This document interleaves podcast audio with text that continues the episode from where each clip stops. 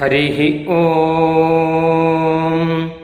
वषट्ते विष्णवास आकृणोमि तन्मे जुषस्व शिपिविष्ट हव्यम् वर्धन्तु त्वा सुष्ठुतयो गिरो मे यूयं पात स्वस्तिभिः सदा नः हरिः ॐ வேத வைபவத்தை பார்த்து கொண்டிருக்கிறோம் வேதமானது கண்ணாடி போல இருக்கிறது என்ற உபமை மூலமாக வேதத்தினுடைய வைபவத்தை பேசுவதை பல பேர் பேசுவதை இன்றைக்கு பார்க்க போகிறோம்.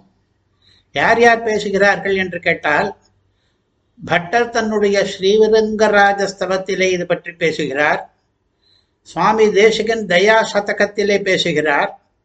பின்புள்ளார் கூட சரணாகதி தோரணி முதலிய காவியங்களிலே கூட வேதத்தை கண்ணாடிக்கு ஒப்பிட்டு பேசுகிறார்கள்.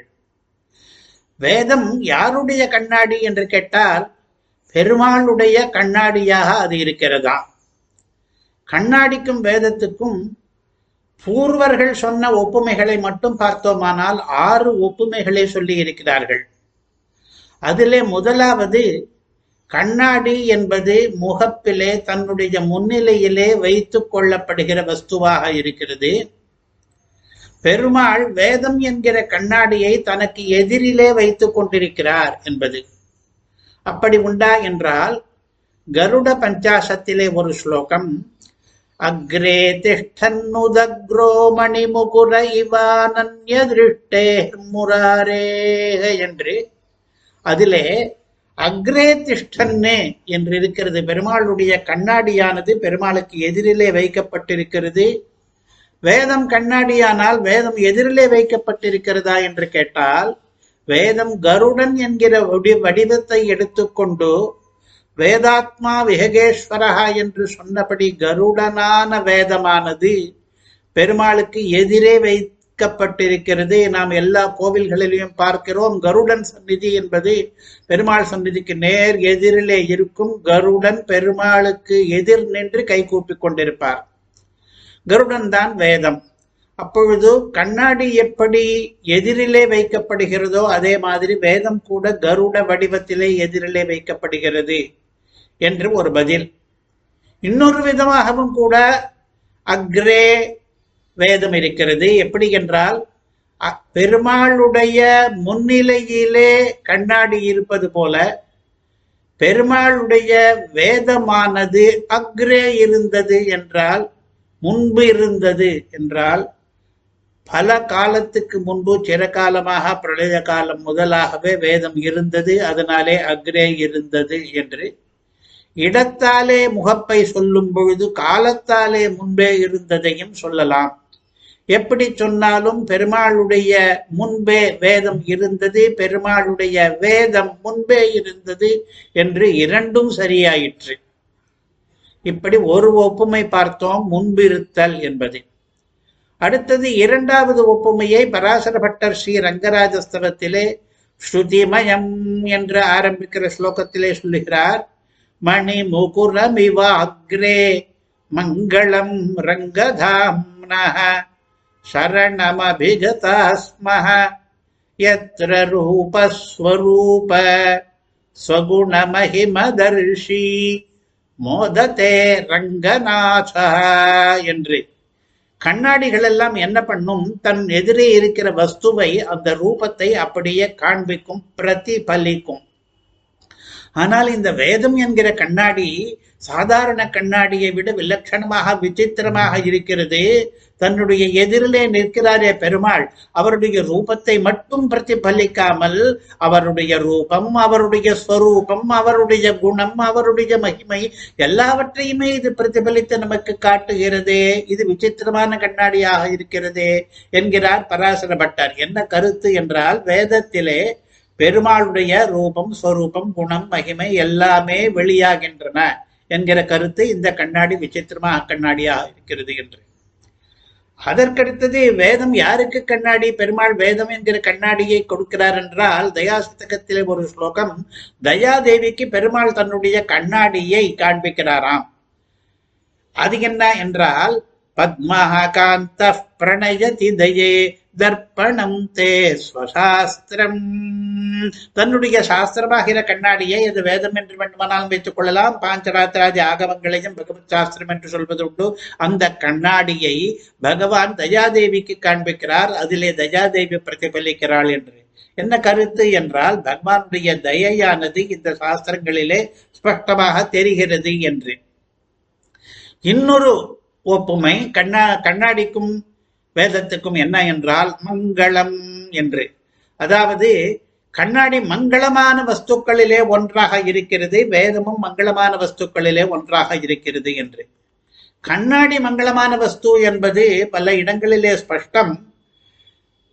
அதற்கு ஒரு மேற்கோளை இப்பொழுது காண்பிப்போம். பெருங்கதை என்று ஒன்று தமிழிலே ஒரு காப்பியம் இருக்கிறது. வாஸ்தவத்திலே குணாட்டியர் எழுதின பிருகத் கதா என்று பிராகிருதத்திலே முதலில் எழுதி பிறகு சம்ஸ்கிருதத்திலே அனுவாதம் பண்ணின ஒரு பழங்கால புஸ்தகத்தினுடைய தமிழ். அதை அந்த பழங்கால புஸ்தகத்தை தழுவி தமிழிலே எழுதின புஸ்தகம் பெருங்கதை என்பது. அந்த பெருங்கதையிலே ஒரு சக்கரவர்த்தி ராஜாவானவன் வலம் வருகிறான். அப்பொழுது மங்கள திரவியங்களை எல்லாம் தூக்கி கொண்டு மங்களமானவர்கள் வர வேண்டும். அவர்கள் எந்தெந்த வஸ்துக்களை எடுத்துக்கொண்டு வருகிறார்கள் என்பதை அவன் சொல்லும் பொழுது அயின் முனை வாழும் வைரத்தோட்டியும் கொற்றக்குடையும் பொற்பூங்குடமும் வலம்புரி வட்டமும் இளங்கொளி சங்கும் வெண்கண்ணாடியும் செஞ்சுடர் விளக்கும் என்று இந்த மாதிரி பதினாறு மங்கள வஸ்துக்களை சொல்லுகிறான் அவன். ஒவ்வொரு மங்கள வஸ்துவையும் ஒரு மங்கள பெண்டு மகளிர் தங்களுடைய தலையிலே ஏந்தி கொண்டு முதலிலே போவார்களாம். ராஜாவுக்கு முன்னே அதன் பின்னாலே ராஜா வருவானாம். இப்படி மங்கள வஸ்துக்களிலே ஒன்றாக சொல்லும் பொழுது வெண் கண்ணாடியும் என்று கண்ணாடி கூட ஒரு மங்கள வஸ்து என்று சொல்கிறது. இந்த பெருங்கதை என்கிற காவியம். அதே போல தமிழிலே அபிதான சிந்தாமணி என்று ஒரு புஸ்தகம் இருக்கிறது. அது மங்கள வஸ்துக்கள் என்னென்ன என்று ஒரு பட்டியலை போடுகிறது. ஷீர் எழுத்து பொன் பூ திரு மணி யானை தேர் பரி கடல் புகழ் மலை மதி நீர் ஆரணம் சொல் புயல் நிலம் கங்கை உலகம் பரிதி சூரியன் அமிர்தம் என்று ஒரு பட்டியலை போடுகிறது. அதில் நாம் கவனிக்க வேண்டியது ஆரணம் என்பது கூட அதில் இருக்கிறது என்பது. அதாவது ஆரணம் என்றால் வேதம். வேதம் கூட ஒரு மங்கள வஸ்து என்று அந்த அபிதான சிந்தாமணி தெரிவிக்கிறது. எப்படி கண்ணாடி ஒரு மங்கள வஸ்துவோ அது போல வேதம் கூட ஒரு மங்கள வஸ்துவாக இருக்கிறது.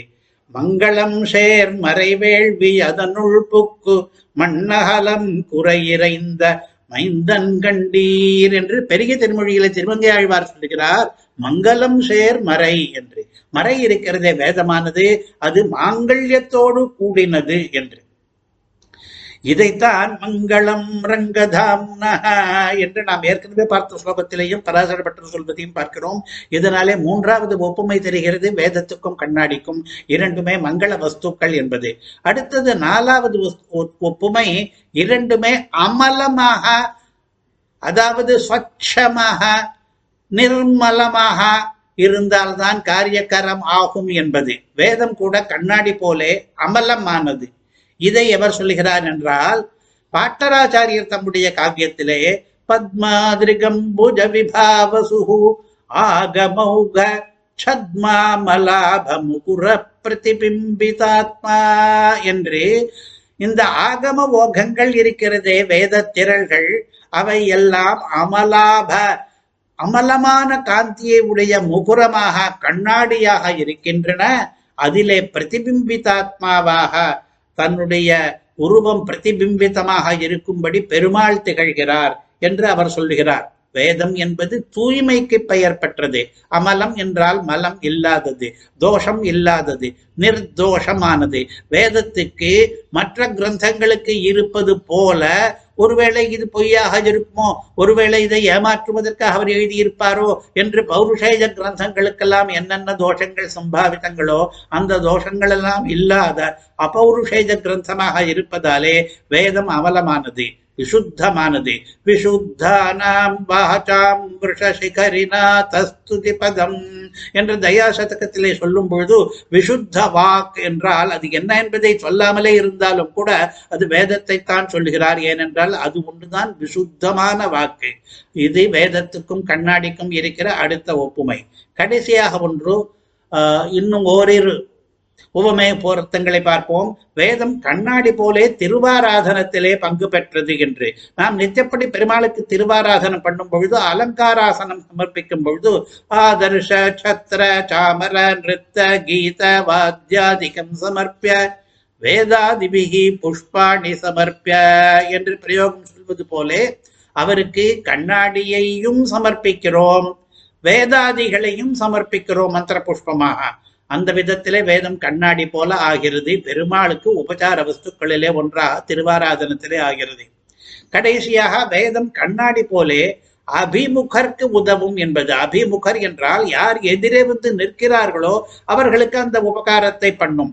வேதத்துக்கு எதிர் நோக்கி இருக்க வேண்டும் நாம். வேதத்துக்கு விமுகராக இருக்கக்கூடாது. விமுக என்பதற்கு எதிர்ப்பதும் அபிமுகர். அபிமுகராக இருக்க வேண்டும். அப்படி இருந்தால் நாம் வேதத்தால் பயன் பெறலாம். ஆபிமுக்கிய தசா மாத்ராத் என்று ஒரு ஸ்லோகத்திலேயும் தத்ரஹ்ய விமுகஸ்வாத்மா ஜடித்யேவ பிரகாசத்தே என்று இன்னொரு ஸ்லோகத்திலேயும் சுபாஷித நீவியிலே இதை வர்ணிக்கிறார் சுவாமி தேசிகன். வேதமானது எப்படி கண்ணாடி தனக்கு அபிமுகராய் இருப்பதற்கு உதவி புரிகிறதோ அதுபோல வேதமும் தனக்கு அபிமுகராய் இருப்பவருக்கு உதவி புரியும் என்று. இவ்வாறு வேதத்துக்கும் கண்ணாடிக்கும் ஆறு உவமை பொருத்தங்களை நாம் பார்க்கும் பொழுது வேதத்தினுடைய மகிமையும் வேறு விதங்களில் புரிந்து கொண்டோம். ஸ்ரீமதே நிகமாந்த மகாதேசிகாய நம.